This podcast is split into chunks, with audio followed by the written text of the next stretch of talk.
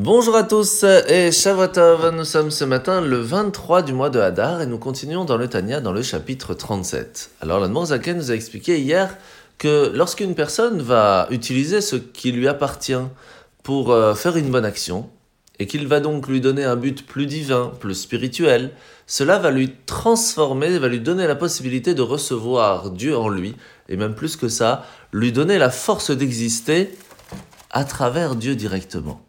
Et pas de ce qu'on appelle la klipat noga, par des filtres, et en fin de compte, va avoir cette écorce autour de lui qui va le bloquer de recevoir directement de Dieu. À partir de là, nous comprenons le lien qu'il y a entre la révélation de Dieu au mont Sinaï, au don de la Torah, avec la révélation que nous aurons Bezrat Hashem au temps de Mashiach. Parce que, en fin de compte, au mont Sinaï, nous avons mérité de voir comment est-ce que Dieu est venu résider chez nous, dans notre monde, ici-bas. Mais lorsque Mashiach viendra, ce sera encore plus fort, parce que cela ne sera pas seulement sur une montagne, mais ce sera dans toute l'humanité tout entière. Et ça, c'est quelque chose que l'on se doit, nous, tant que juifs, de préparer, à ce que notre maison, nos bureaux, l'endroit où l'on marche, où l'on travaille, sera un endroit où Dieu pourra dire, ici même, je peux venir parce que telle personne y a fait une prière, y a fait une bonne action, a été utilisée pour pouvoir étudier la Torah ou pour aider une autre personne. Et c'est ça notre travail, et c'est pour cela que ce que nous ramène le Talmud, Srar Mitzvah, Mitzvah, la récompense même d'une bonne action, c'est la bonne action elle-même. Parce que à ce moment-là, nous transformons, nous, nous créons une résidence où Dieu a envie de venir. Et lorsque le monde entier sera prêt, nous aurons la chance de vivre les temps de Mashiach qui nous permettront d'être en paix, en bonne santé, sans aucun mal autour de nous, et donc de vivre d'une façon totalement extraordinaire.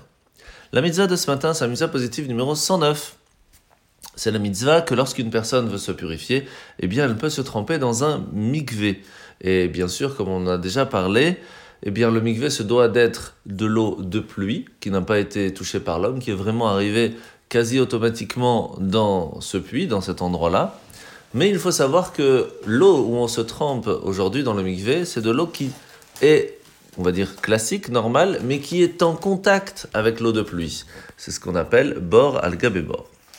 La paracha de la semaine, nous sommes donc aujourd'hui parachat Vayakel et Pekoudé, deux ensemble. Et à la fin, nous allons donc finir ce Sefer, ce livre de la Torah, et commencer Bezrat Hashem la semaine prochaine celui le suivant. Alors nous allons voir quelque chose d'assez intéressant.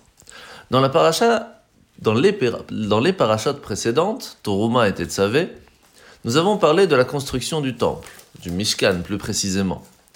En commençant d'abord par la construction des ustensiles qui se trouvaient à l'intérieur, puis du bâtiment en lui-même, et pour finir, l'interdiction de continuer de le construire si c'est un jour du Shabbat.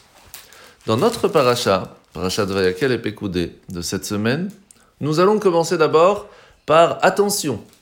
Ne commencez rien si aujourd'hui c'est Shabbat, car cela va au-delà de tout. Puis la construction du bâtiment. Et pour finir, tous les ustensiles qui se trouvent à l'intérieur. Il faut essayer de comprendre pourquoi est-ce qu'il y a un ordre différent. La première base pour nous, c'est la Shmirat à Shabbat. Garder le Shabbat, faire attention à cette âme divine qui se trouve en nous, qui nous est rajoutée, qui se dévoile, qui se révèle et qui nous donne cette force grande spirituelle le jour du Shabbat, ce qu'on appelle la Yechida, une lumière de, notre âme qui est totalement unique et qui nous rattache à Dieu. À partir de là, si nous savons l'utiliser, si nous savons la, la, la garder et faire attention à sa lumière, nous aurons la volonté de faire les commandements divins, ce qu'on appelle la construction du temple, construire quelque chose autour de nous qui sera une résidence pour Dieu. Et en fin de compte, cela nous donnera l'envie et le plaisir d'étudier la Torah, ce sont les ustensiles qui se trouvent dans le Mishkan. Ainsi nous devons travailler et commencer à faire. Commencer par la base, qui est que toute la semaine est basée sur le jour le plus important, le jour du Shabbat. Nous n'allons pas dormir le Shabbat pour mieux travailler la semaine. C'est la semaine que l'on travaille pour pouvoir profiter de ces moments spirituels, ces moments en famille, ces moments entre amis. Et c'est en fin de compte la base de tout, le jour du Shabbat. Bonne journée à tous et Shabbat Tov